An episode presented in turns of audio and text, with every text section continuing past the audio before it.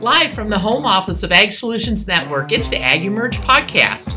We're here to move the ag paradigm forward by helping you regenerate your soils using new ideas, research, and emerging technologies. Get ready to improve your soils, your crops, your livestock, and your family's livelihood. I'm Kim Sheese. And I'm Monty Bottens. And we're your hosts. Thanks for joining us. Well, hello there. We're excited for you to join us today for our conversation with Bob Recker of Cedar Falls Innovation, where he's focused on row configuration oriented around sunlight harvest. Bob's research is working on harnessing that sunlight to create the opportunity for improving soil health, utilizing cover crops and companion crops. Bob stresses that he is looking at advanced farming practices, generating ideas that are worthy of more investigation and practical research. Producers are taking the work that Bob has done and using it as baby steps to identify what works in their individual operations. Join us as we discuss those advanced farming practice ideas and what it might look like for your operation. Thank you for joining us today on the Ag Emerge podcast. We are excited to hear and have this conversation um, about some pretty exciting things that you're testing in the field. So, um, what we love to do is kind of find out right away uh, what uh, what your story is and what has brought you to this point of. Um, where you're at with the research that you're doing and the work that you're doing with different different farmers. So tell us about that. Sure, Kim. Thanks, and thanks for having me. Uh, happy to have the conversation. Uh, I um, my, my, story started many many years ago on a farm in northeast Iowa. Uh, continued through uh, Iowa State University.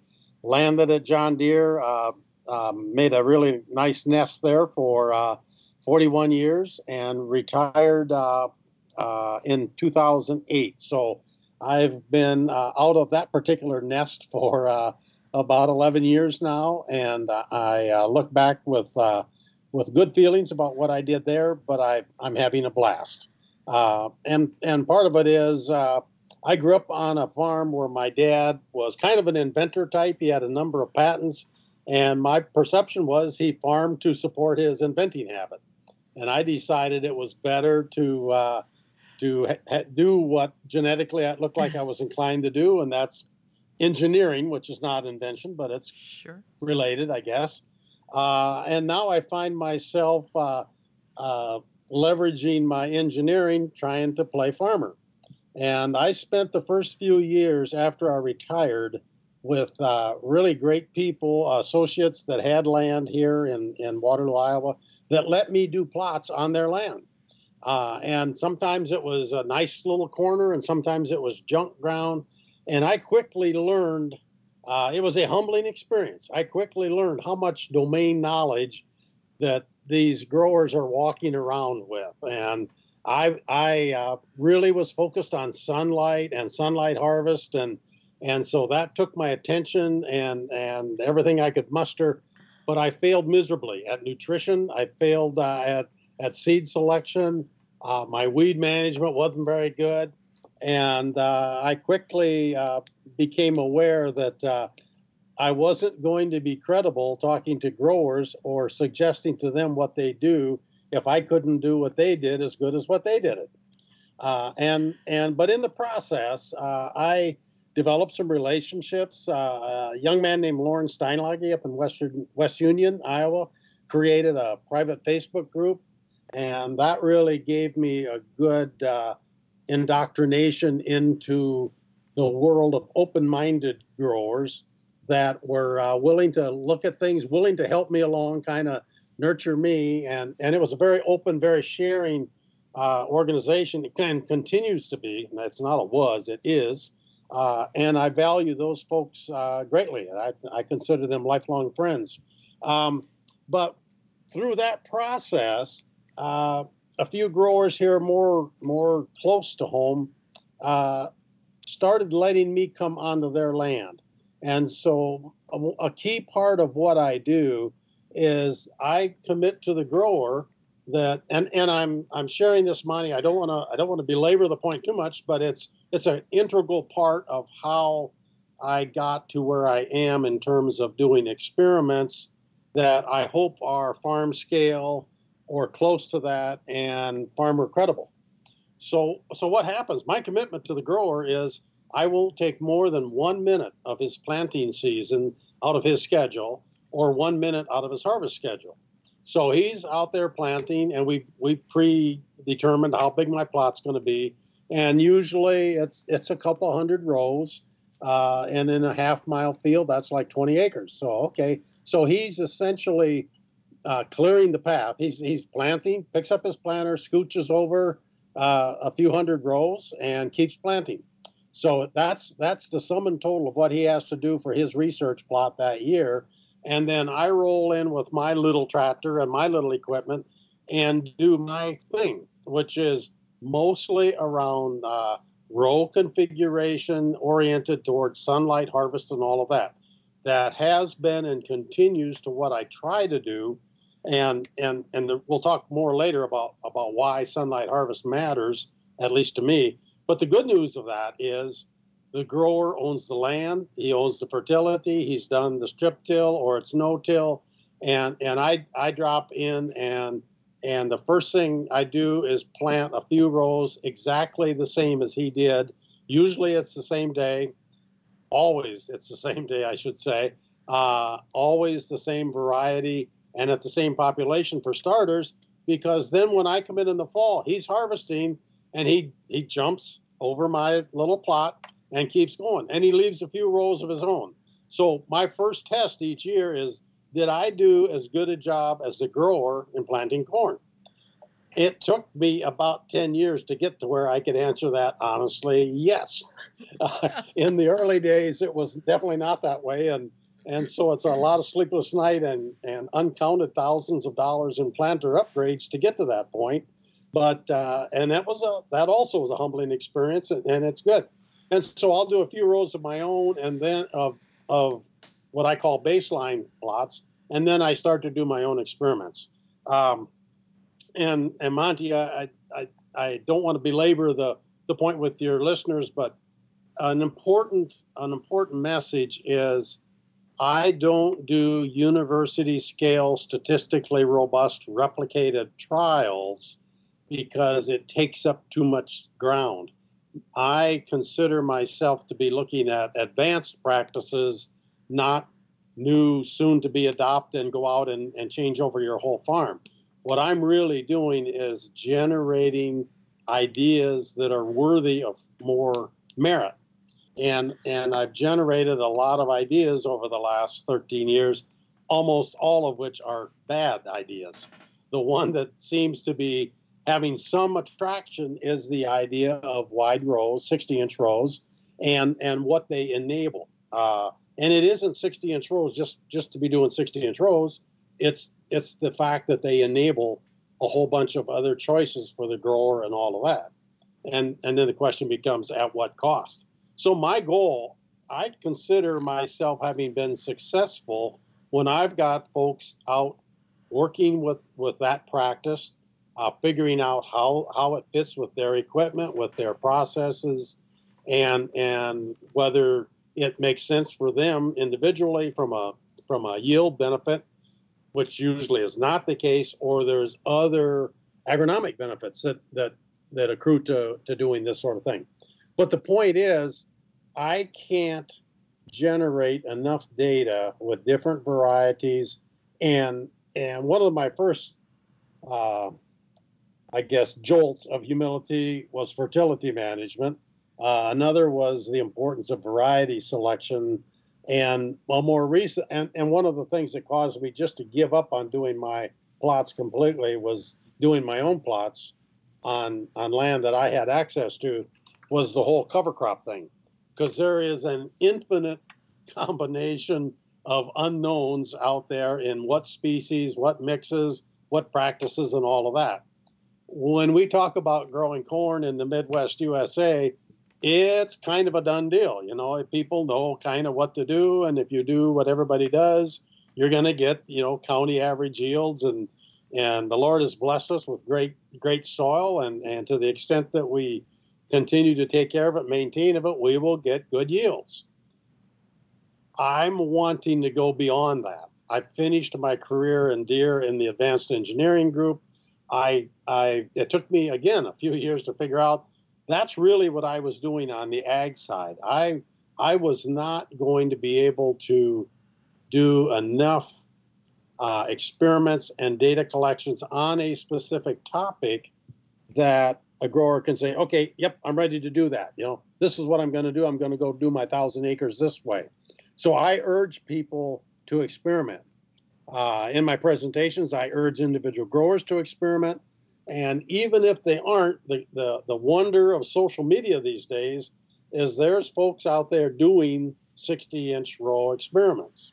Uh, I get little tweets that come in from phone numbers I don't recognize and and and uh, names I don't recognize and locations that I was not aware people were doing things, and that delights me.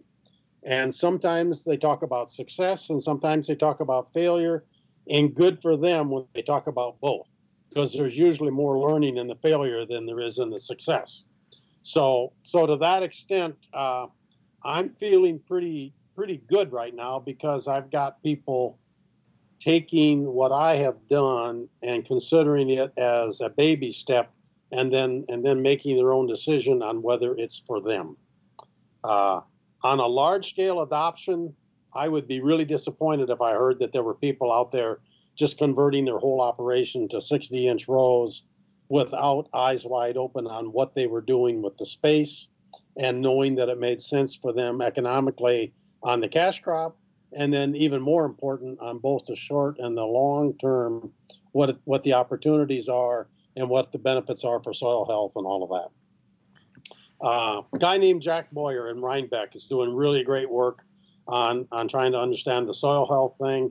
Monty i know that's an important part of what you guys are doing. And and i understand humbly again that it's a subset of the farming community that lays awake at night worrying about soil health more of them are laying awake at night worrying about rainfall markets and everything else that's going on that fills the airwaves these days. But long term, I, I think I think you and what you're doing is going to make a difference in terms of the long term viability of our land and our crops and the population of the world. Well, Bob, thank you. Uh, we don't need to ask any questions. You covered everything great. We're just going to go ahead and end the podcast right now. No, I'm joking. I'm joking. No, thanks, Bob. I, I hey, really works. it works for you. I got plots to check. well, I thank you for the great background and, and how you got started in this and where you're going. And you know, on your last comment that you just made there, farmers stay awake at night worrying about markets, worrying about rain, but not necessarily worrying about soil health when you think about those three examples that you said right there, can a farmer control the markets? Can a farmer control the rain? Nope. But can a farmer control his soil health? Yes, he can. He can make positive yes. changes about that. So, you know, there are things that we can do. Let's worry about the things we can do something with, and and let somebody else worry about those those other things. But um, you mentioned about being a part of the advanced uh, research team there with with Deere, and you and I have had uh, we first bumped into each other at Loran's um, plot field day, and and uh, it was in- interesting enough. We we set up a time to get together, and I came up to your home office there, and we we spent some time talking about hybrid selection and and nutrition and how that would change in 60 inch rows. And you're like, okay, that's great, Monty uh, I don't care about all of that extra little nuance. You just go ahead and do that. Let me know what happens. I think is kind of how you gave me a hard time. And um, so we did some of that last year with you, and that was fun. We we did learn a lot with our 60 inch trials. We had uh, three different hybrids and and we did some things to vary the nutrition just to see what would happen when you double up nutrient in row. What what happens on 60 inch rows? So there were some fun things we'll we'll talk about in a bit. But just to back up a little bit, when you're talking about trying new ideas on a farm, and you shared this story with me, and it's a part of your of your regular story now, is think about investing in R&D like a Fortune 500 company such as Deere and Company does, uh, percent of the revenues, or translate that into percent of acres. and uh, for regular research and for advanced research. Walk us through that example that you use there. Sure, and and and this uh, this again is kind of a late development in my thinking, but uh, uh, I, I, was in my combine uh, uh, a couple of years ago. You know, spending endless hours harvesting this half mile rows one one uh, row at a time, so you get lots of think time and it was like, why isn't anybody doing what I do? You know, why, why, why are they not lining up behind me? I thought this was going to be be fun, and it's just frustrating. And then finally, it's kind of like, oh no, Bob, what you are doing, you have you have slipped into the mode that you were in that it, it took Deere 35 years to get you into, and that is advanced engineering at, at that time. And and I said, okay, I'm doing advanced farming practices. Well, that's great. Okay. Well, there's a, there's a couple problems with that, but but what what does that mean? Well, in in a company, and I, I think I'm pretty I know this is public information. The numbers might not be absolutely accurate, but generally with Deere, they spend about four percent of sales, not profits. Profits vary widely. Sales are steadier. Four percent of their sales goes to this thing called R and D, and research and development, and uh, and it's divided into three different kind of big buckets. One bucket is current product improvement, continuous improvement, it's called, at least. And all the words have changed since I retired, but that's what we called it when I left. And and so that's where you are out fixing problems, responding to customer complaints, uh, fixing oil leaks, that sort of thing. It's pretty manpower intensive at Deere, but not very not very expense oriented because the farmer has the equipment, the factory's making the parts, every day. You just got to go understand what's going on as a young engineer and go fix it. This is roughly akin to when a farmer drives down the road, looks out his pickup window, and says, "I got I got some weed pressure over there. I got a light area over there. Uh, do I do something about it right now? Do I do something about next year?" It's it's the continuous improvement. It's the stuff that if you don't pay attention to, you will be out of business because your competitors, your neighbors, and all of that are paying attention to it. And then there's the new pro, and and that part of it is relatively small in terms of total engineering dollars. The big the big elephant in the in the R&D world is the new product programs. And we've all been through the emission steps and we've seen, you know, the big old after treatment devices and all of that. But generally, uh, a new product program is a is a power increase or a new feature, a new model number and and that's where it becomes important for a company to do that or you will be out of business. If you don't if you don't match what your competitor is doing if you don't figure out where the farmer's going try to and get there uh, uh, on time or maybe ahead of time or at least catch up quickly you're you will be out of business. You can do great day to day but you gotta make an improvement. And so that's that's where the farmer has has enjoyed uh, all these you know comfort improvements and precision ag improvements and and productivity fuel efficiency reliability. Products are so good now compared to what they were 50 years ago when i marched onto the scene and we had dry clutches and 4020s so uh, so things have gotten better and they've gotten better one step at a time. Um, i don't mean to belabor the point but but that's where most of the money goes. The advanced side is where the corporation says, yeah, that's nice. We can make all these incremental improvements, but let's just keep an eye out for something big that might sneak up on us that we should maybe be looking at. Uh, and so the, the rule at Deere that we evolved was 10% of the R&D went to advanced. So, and, and I, I, I took the numbers and, and in one of my reviews with one of my customers, my, my good cooperators, I took the dollars that that he that I'm pretty sure he produced in terms of yield, and said, okay, you should you should take four percent of those dollars and put them on put them on research, and then you should take ten percent of that four percent and let me have it.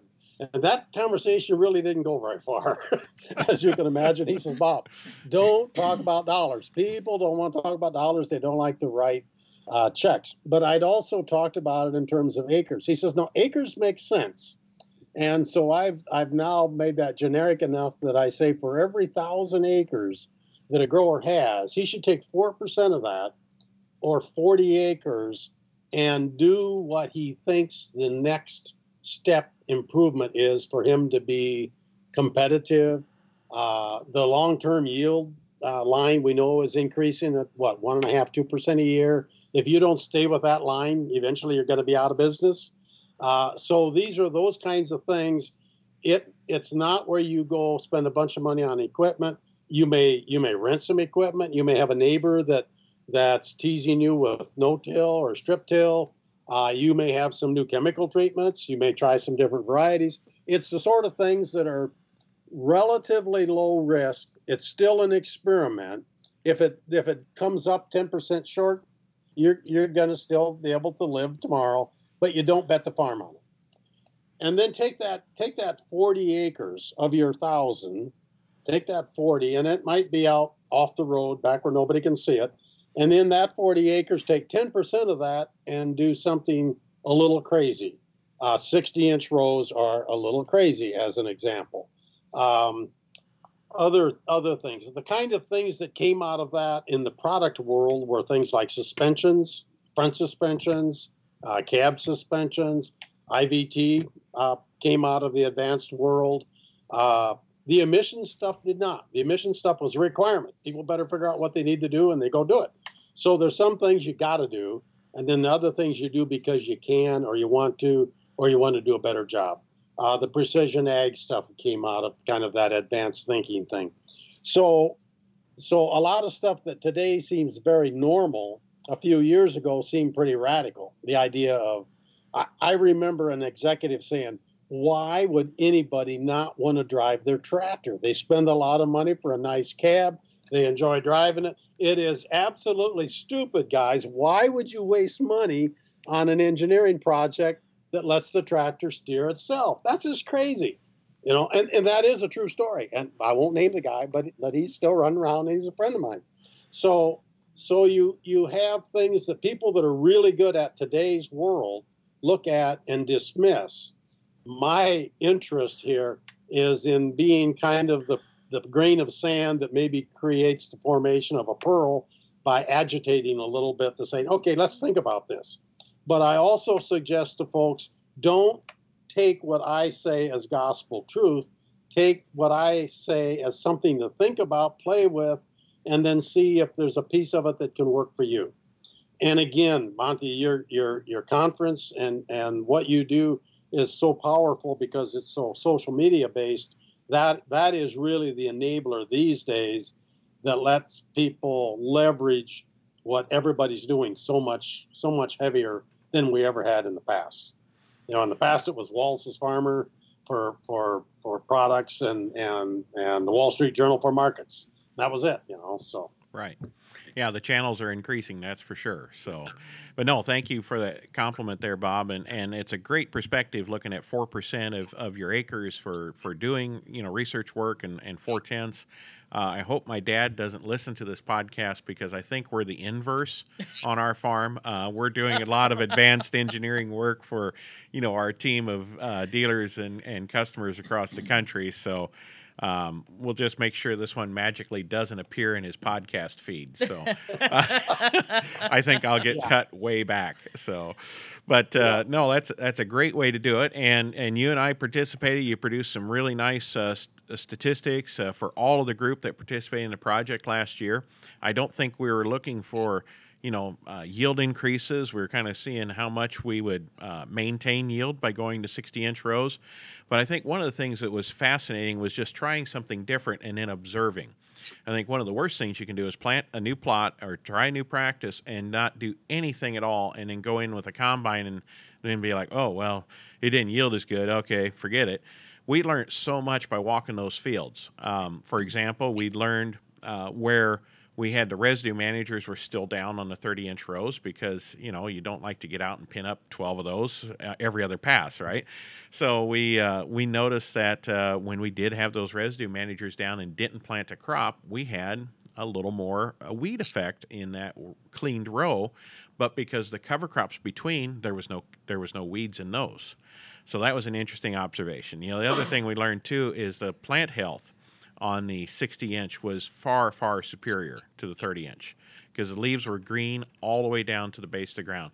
I honestly, looking at it and doing some ear counts and stuff, I thought the 60s were going to perform better in, in, in some locations. So it was, it was markedly different plant health. So I think you know there's there's some magic happening out there, uh, and if you don't make those observations and you just look at weight at the end of the day, you're going to miss out on a lot. So when you encourage everybody when they're doing something like that, Bob, to to really not just look at one parameter, really take the time and, and look at everything that's going on out there in that field? Oh yeah, absolutely. Uh, I want to I want to build on something you made about about adjusting 12 row or row cleaners up. Uh, one of the things that has accrued to me, and, and, I know you got growers out there that have lots of equipment and lots of choices. Um, one of one of the folks I worked with, uh, we spent some time together, talked about some ideas, and he, and he made a fundamental mistake in that he accepted what I said. Is this this sounds like a good idea, and in fact went a little further and says, well, well, well, let's try this. And so he went out and spent a whole bunch of money on a on a 12 row planter on every row unit, and we did a bunch of things and and and then he so he went out and, and he wanted to do some replications, and with big equipment you chew up an awful lot of acres when you when you try to do replications. So sometimes that older planter that's sitting around uh, maybe not have great street value might be a really nice tool call it your r&d department if mm-hmm. you will and and maybe that's the one you put the extra tanks on for the extra uh, biology or whatever mm-hmm. because when you when you add a lot of that stuff to the big rig you know you impact the productivity of the big rig all year long and monty i understand you're mm-hmm. doing you you are an r&d lab you know you have a you have a business and your farm is the r&d lab for your business so don't don't apologize for doing things different than what others do. Uh, and I think that's a good point, Bob. When you're talking about oh, here's that eight row planter, and some guys have smaller planters for doing replant in pockets yep. and those kind of things. Yep. But yeah, as long as the planter in good condition and you can replicate and use don't use your big planter for your standard practice and then your little planter side by side for comparison now we're comparing two different planters you know, don't do right. that. But uh, that is a that is a really good opportunity because you know some of this older uh, machinery that's not as wide or as productive is just selling for next to nothing. It's more value to you to have it for a scenario like that. So good suggestion. Yeah. And, and let me jump on that just a little bit more to, to pursue that. Uh, to your point, don't take an old beat up, junky, worn out planter and make that your R and D planter. On the other hand, you could take a six or maybe a mature 12 row planter and you could put two or three different kinds of, of uh, trash managers on it or row units or whatever. Uh, my, my little four row planter typically, I'm going to say this year on all of my rows across the planter, there were no two rows that had the same equipment. I don't now, and I've got lots of I got lots of replications, but I had different closing wheels. Uh, I had uh, half the rows were planting in the tire tracks, which people that are listening will take a gasp at that, but that was part of the experiment. And uh, so I, yeah, I, I, I, had variabilities of closing wheels and tire tracks, and those two got me across the four planter with no, none of them being the same. The other thing about that is a lot of these nice additions are priced per row and they get pretty pricey. And so one of the ways you can manage your R and D costs is is not have to buy too many sets of them. Mm-hmm. So that that older planter, promote it. Don't don't just use it. Promote it to being an R and D planter and and go uh, go with it on that basis. And there was another thought, but I've lost it in that dialogue. It, so it'll I'm, come I'm, back, Bob. But I'm I'm going to ask you something that may stimulate it here. Um, when we're talking about the why of what you did with the sunlight interception. That's where this all started. And like, oh, we can try 60s because that's just everybody has 30 inch equipment. That's easy to do.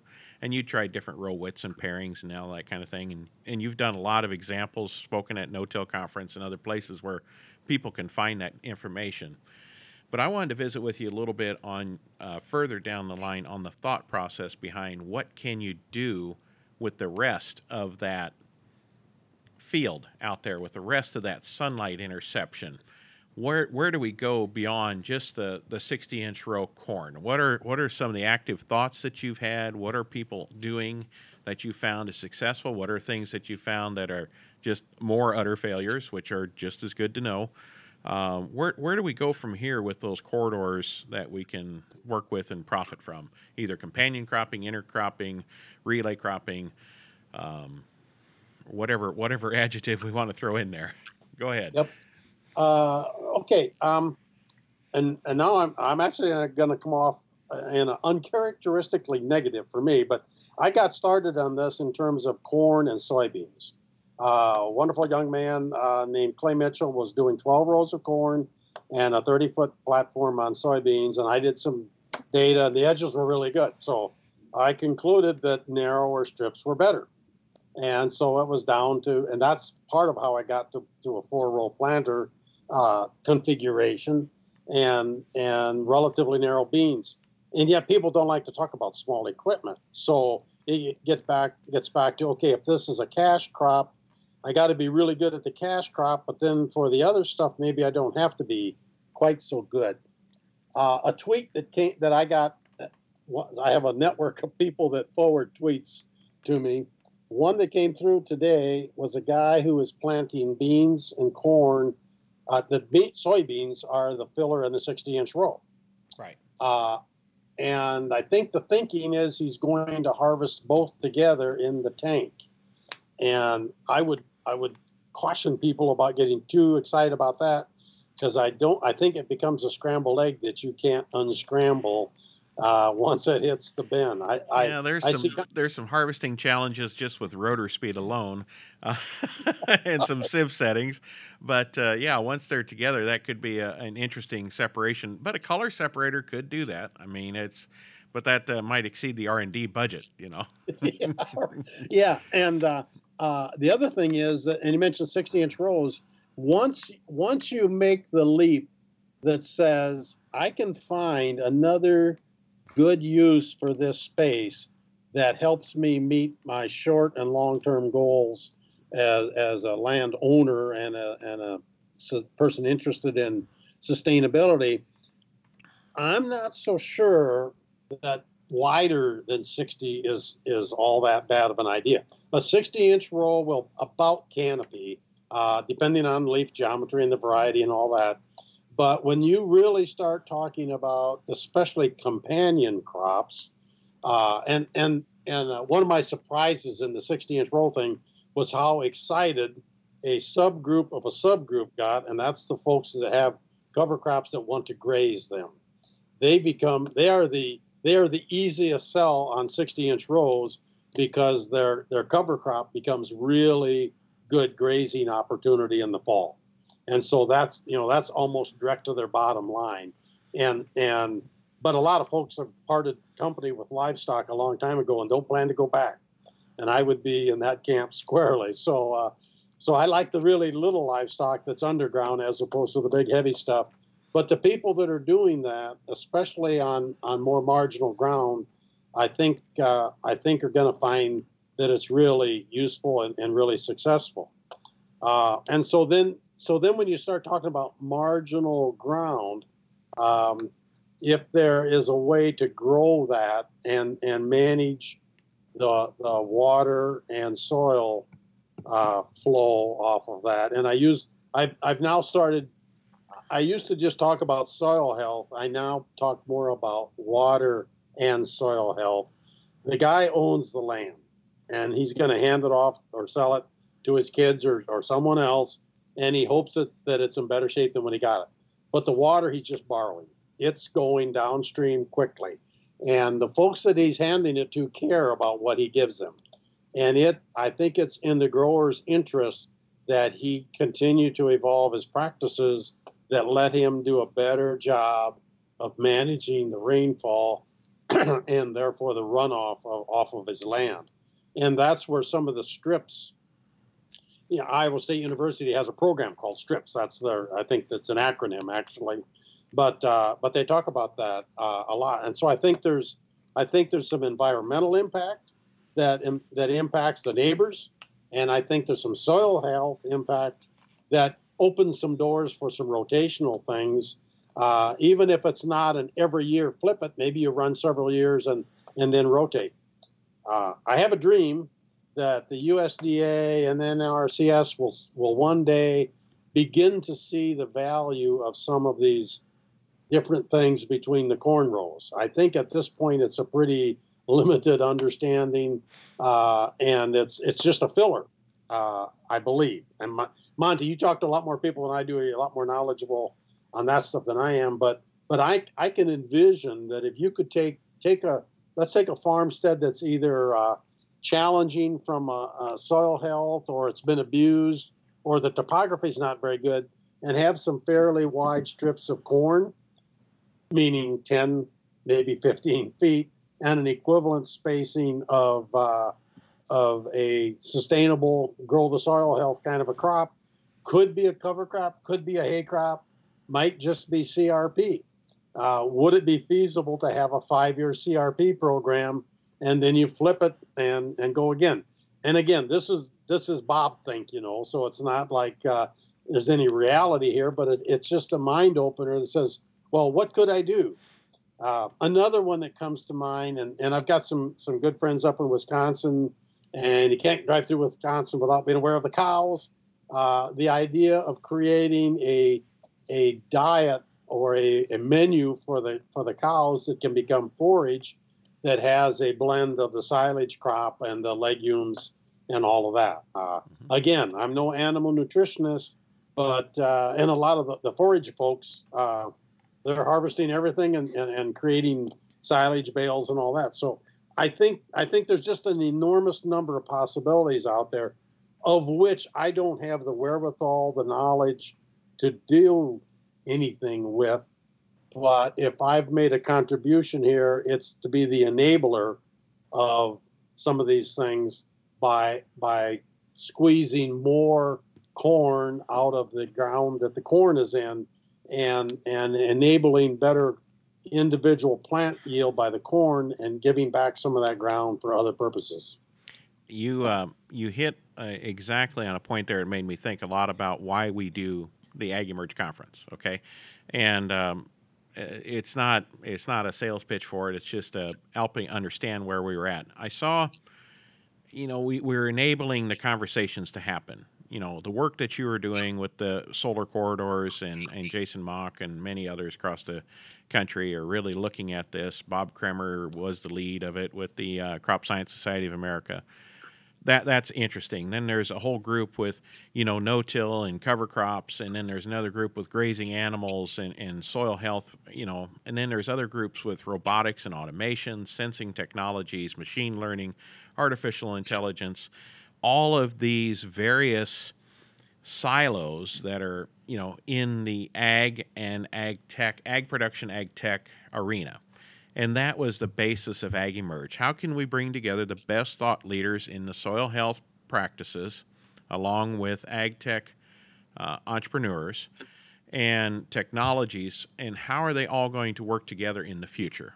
And I really because so much is happening so fast, you just it's very hard to to stay on top of it, and it's really designed to be a collaborative effort where we throw people in the room, you know, that are you know basically Father No Till is going to be our headline speaker this year. Been doing it for 40 years, of systems research and such, and um, you know, combined with people are talking about human health you know, combined with people who are talking about how the brain makes decisions and, and how the brain is wired to make decisions based on what we've always done, right? So it's not necessarily everybody's fault we always do what we always did. That's just how we're made, right? That's a physiological thing, you know, and, and combined yeah. with, you know, other people who are going to be there looking at uh, uh, the future of agriculture. And I, I think you nailed it right there when you talk about, hey, this is what I see as a contribution I can throw out there uh, to enable that. So that that was the basis of why we got started.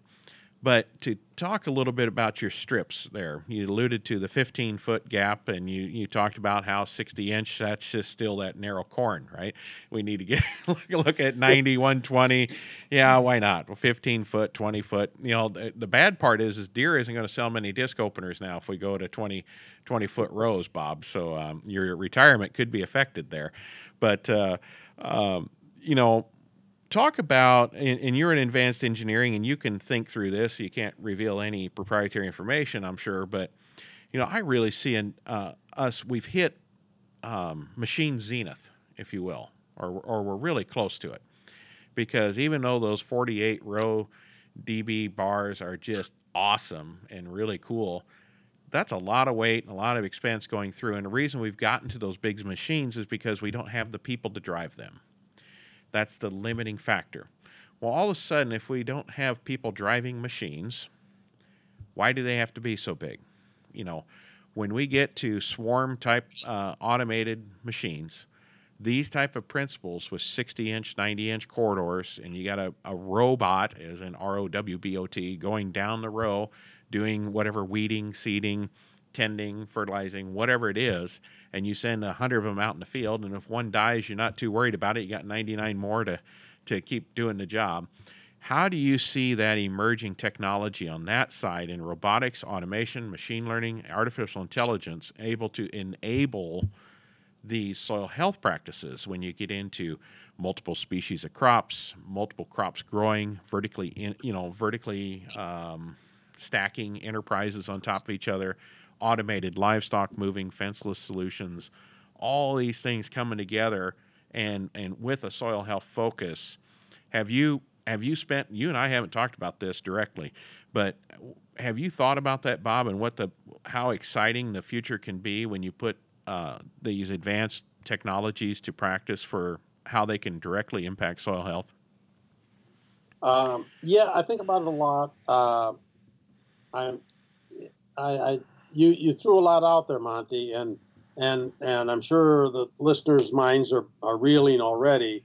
Uh, disclaimer number one: I've been out of Deere for ten years, so what's going on in their advanced group is hard to say. Uh, but I but I've been a proponent of small robotic equipment way before it was fashionable. Um, I'm amazed it hasn't happened faster in the ag world. Uh, you were talking about 48 row planters and, and, and big and heavy. Uh, the the one thing that hasn't changed um, in in a lot of years is the window of opportunity for planting and harvesting, especially planting. It has changed though. It's gotten less. It really has. Yeah. I mean, our, our our operating days has significantly decreased just in my lifetime. But yeah, but and, anyway, and yeah. So, go ahead. And, and and so that drives a lot of big equipment. And and that and, and my statement as an old tractor engineer, this pains me, but the most important piece of equipment on the farm is the planter. And it needs to do a good job. It needs to be reliable. It needs to be productive. That said, okay, get out there, get across your acres. And and and and at my heart, I've come to believe that I'd really like to see the world be a no-till world. That's also blasphemy to some of my uh, folks that write me a check every month. But but I do believe that that's that nature nature can be pretty good at that. Uh, and we've fooled it for a long time. But let's let's go back and work hands in hands with nature. All of that is a, is a preface to timeliness and productivity are so important on the primary cash crop. On the other hand, things like when do I seed the cover crop can be everywhere from two months before last year's harvest up to two months after this year's planting. And there's a lot of other treatments and amendments that do not have the time pressure that the primary crop does. And and further, because they're additions, I think the I think if there's entrepreneurs out there listening to this, there may be more opportunity for farmers to embrace some automated and swarm type equipment that are doing auxiliary operations in a in in addition to the core stuff. Ooh, I mean, that's an interesting the, thought. These days, there's people out running around with 8,000 series tractors mowing waterways. I love it. You know, they're putting hours on their 8,000 series tractors. That's back well, to helping your retirement fund, see? but that's a that's an excellent point, Bob. We've got the we've got the things that we're doing well today is taken care of. The opportunity for an entrepreneur to to innovate the industry is on the these fringe practices that aren't mainstream to help them make them more mainstream. Exactly. Yep. Uh, and a robot, Rowbot is a, a, living example of that in my mind. Uh, the the environmentalists would just as soon see the nitrogen go on after uh, after it's planted. They would prefer that we that you don't have it sitting out there and, and all that. But the timeliness thing just trumps everything. And I and think so a farmer would like to have that too. You know, this this spring in most areas where we had Noah's second flood, uh, you know, they're sitting there wondering, what do I have left? Uh, you know, the nice right. part about us is we looked at the tank and we knew how much we had left. We it wasn't in the field yet, so. Uh, but yeah, you know, exactly. enabling that to happen, it takes longer, but uh, technology enable that to happen is yeah, environmentally friendly and farmer friendly. Yeah, that that's correct. And and on the com- the companion crop thing, if it becomes a high value crop, and and let's face it, corn is not grapevines and it's not lettuce heads. It's a commodity crop and all of that. Um, but the companion crops these days are less so than corn, but but to the extent that they can displace uh, nutrient expenditures and that sort of thing, it's it's worth it's worth a good look. Uh, and so I you know I think there's some some entrepreneurial solution out there that says let's let's be more discretionary with our with with our additive I'll say additives, not just nitrogen, but all the additives. And and the neat thing about them is it lets you if you can respond to the season as it's happening rather than placing all your bets the fall before on what it's going to be like next year.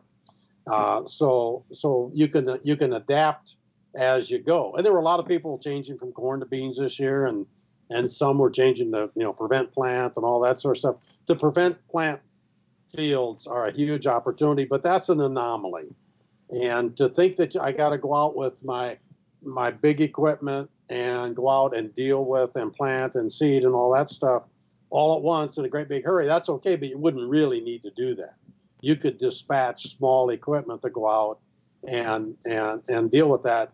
My belief is that and at 60 inch rows, uh, there are vineyard tractors all over the world that are 80 and 90 horsepower tractors that are perfectly uh, capable and not necessarily cheap tractors that will go down between 60 inch rows at least early in the season. Late in the season maybe you're breaking some leaves. But so so my belief monty is it doesn't take a new machine form. It costs millions to create new machine forms. Been in that game. I did that, and it and it, and it's painful and risky for a big company to create a new machine form. Uh, self-propelled sprayers are a good example of that, and a wonderful young man named Hagie did that and, and turned into an old man doing it. You know, and and it's working. Uh, but but those, those a few of those only come along in our lifetime. But with the technology that you've described, uh, and and the automation and all of that and kind of a sidebar but i'm amazed at how aggressive the automotive folks are on automation. My cars now nudge me down the road. They they they don't like me to get too close. They back me off. And they do all kinds of weird things that i can't imagine uh, a company doing giving that much control and taking it away from the driver in such a hazardous environment. A farm field is such a benign environment for automation compared to a highway, and yet there's probably more fully automated things being talked about on the automotive world than there is in agriculture. And that, for me, is just a mind blower. And I think some of it is the size of the market uh, and the attention of the public versus this mundane thing of you know growing corn. But yeah. uh, but I, I think when people get hungry and labor supply is you know going to be a challenge and all of that. Uh, you, you mentioned all the right things. It's it's all happening so fast, and social media will become the the river from which this information is dumped into and pulled out of by the darndest people in the darndest locations. Well, and honestly, it's a response to competition too in the automotive industry. When you've got startups like Tesla and you've got big tech companies such as Google and Apple looking yeah. into automation, they the automotive manufacturers are getting into it to protect their turf. You know, right yep. now my truck yep. does all that same thing, half ton pickup truck, and it it's close to driving itself, and I'm going to be so thankful someday when it does, because I guarantee it's a better driver than I am because I'm not, you know, eating a sandwich and texting and talking and everything all at once. But, uh, or at least I see other people doing that. I guess I shouldn't admit that on the public airwaves here. But uh, yep. it's, uh, I think there is a lack of competition out there, and I do think that's uh, ripe for a startup to, to be involved in, in those things. And we've met with several startup ag tech companies that are looking at that new platform like you're talking about. Uh, because oftentimes it is cheaper for an OEM to purchase the proven platform than to develop it themselves because then the other 10 that didn't that failed you know they would have had to invest in those other 10 the equivalent amount to find the one that worked so yeah I, am sure the name is familiar to you but i'm going to put a plug in for a book an old old book now for me but innovator's dilemma by a guy named clayton christensen i don't know whether you've had him in your ag emerge okay he would he would be a good person on there uh, for your readers uh, or your listeners.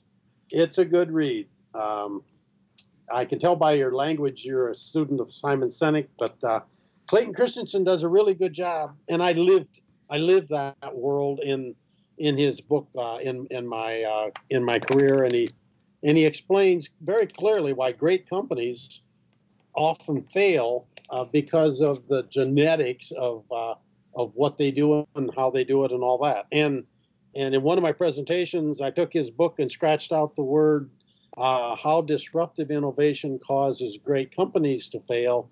I scratched out the word "company" and replaced it with "farms." And and we can all drive up and down the road and see really nice blue silos with auger systems coming out of them that were that they were the picture postcard when you and I were kids and yet if they didn't adapt and evolve, uh, they're rural residences at this point. Mm-hmm. So, uh, and it's not get big or get out; it's get better or get out. Correct. Yeah, it's not about size; it's about you know process and procedures. So, no yep. doubt. Well, Bob, what have you got coming up here this that you're looking forward to this fall, a winter? Um, ideas that that you've that you've got in the back of your head right now. well, last year was interesting because I, I, my plot field suffered a major wind damage event. Uh, this year, I, have got some some that's looking pretty good. Uh, again, I can't talk about it much, but I think it's going to be interesting. Um, and some that's got real weather challenges, so it's kind of like the real world. Um, I my my little tractor and planter are going to be at the Farm Progress Show uh, next week in Decatur. So if you get out that way, uh, okay. stop by Monty at the uh, Alliance Tire booth. Uh, I did something really crazy this year. I planted. I, I I I struggled with the stability and roadability of my tractor at 60 inch tread and the clumsiness of it with duals and decided I wanted my wheel tread at 90 inches and I was going to plant corn into the tire treads. And that's a really bad idea. And yet I think it's going to turn out to be at least a neutral at least a neutral idea, and that's based on based on a very limited amount of data. I'll have a whole lot more data in a couple of months. So, so uh, and one of the one of the curses I suffer under is I never do the same thing twice. So I don't know what's going to happen next year. We'll have to see. what and somebody will probably walk up to me at one of these conferences and shows and say, "Hey, have you ever thought about?" And I'll say, "No," and then I'll go do it. You know, but I'll do it on a I'll do it on a small scale and and it may be a dramatic failure, but it'll be fun. Well, okay. you are. Yeah, I got to give you this. You're not afraid to try. Anything yeah. uh, that I should have asked or brought up while we were together here today that you want to have an opportunity to share? I should have expanded on the observation thing. Uh, uh, one of the things I've done in the past, uh, did it this year, but I, but I aborted early, was putting a time lapse camera out in the field. Mm the day I plant and watch the plants come up. I'm a huge fan of emergence and the fun. And I would suggest that if people don't want to do that, they ought to at least go out and flag a few plants, a few feet, a little, a little section, and then keep going back to that same section all year long as they scout. Uh, because you you get to know the plants, you get to see who's doing well and who isn't, and that really triggers a lot of really good thoughts about nutrient placement and seed to soil contact and and what's going on in the environment and all that. So your your thing about getting out there, get out of the pickup, get out there and, and look all the all the time is good. And if you don't want to do that, go get yourself a drone because then that tells you where to look. And that's Yeah. a whole other conversation Well, that we'll have on you- another. yeah, day. you know something about that too, Bob. Well, you know, it's interesting to me because uh, I feel like uh, like the soil health groupie. Like I'm busy watching you all uh, create these videos and and doing these little you know mini documentaries as you walk through the fields. And and uh, so observation i think especially when they're when they're willing to post their observations and talk about it um, i mean we we get excited when monty's walking through the field. And and it's funny because when he's in the field sometimes he's got his dad with him he's got ryan with him you know they're walking through and they're like hey uh you know kind of getting all excited about something. And and so i i love to see the um the interaction that everybody has with it you know uh the the conversation that goes on from those observations. And i think there's so much learning even if it's not an, a specific example that you're doing there's something in there that each person can learn from it. So from an observer standpoint um, it's an it's an awesome classroom and but i also think it's it's fantastic for the guys for everyone who's in doing it that they are getting these little nuggets Yeah. uh, of information that's really fun and just don't fail large, right? And that was a key key part that Bob made. Fail. Right. Failure is fine. And Right. what what's the quote from Thomas Edison? That they probably made it up, you know. But hey, I I uh, I didn't fail a thousand times making a light bulb. I just learned a thousand ways you couldn't do it. So it's a sim- right, similar right. concept, right, Bob? Keep trying. Exactly. Never give up. Fail fast, fail often, learn from it, and go on. yeah There you go. yeah that's great Well, thank you for the encouragement, Bob. Thank you for sharing uh, some of your thoughts. And yes, we'll have to have an imagery uh, update someday too, uh, if we can. Maybe when the snow is flying outside and uh, you don't want to be anywhere else. How's that sound? There you go. I think we both have plots to go look at. Thanks a lot, guys. I really appreciate the opportunity. It's been fun. All right, Thanks, take care, Bob. Bob. We appreciate it. What a great visit with Bob, and a great way to look at the research, development, and especially observation, implementing advanced farming practices that might work best on your own operation.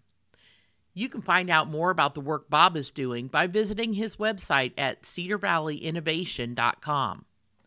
And don't forget, the 2020 Ag Emerge event is quickly approaching. We have got an exciting lineup for you this year. Ag Emerge is more than a conference. It offers a unique opportunity to hear multiple perspectives and learn how thought leaders, entrepreneurs, and forward thinking growers like you are tackling some of the most challenging problems in agriculture.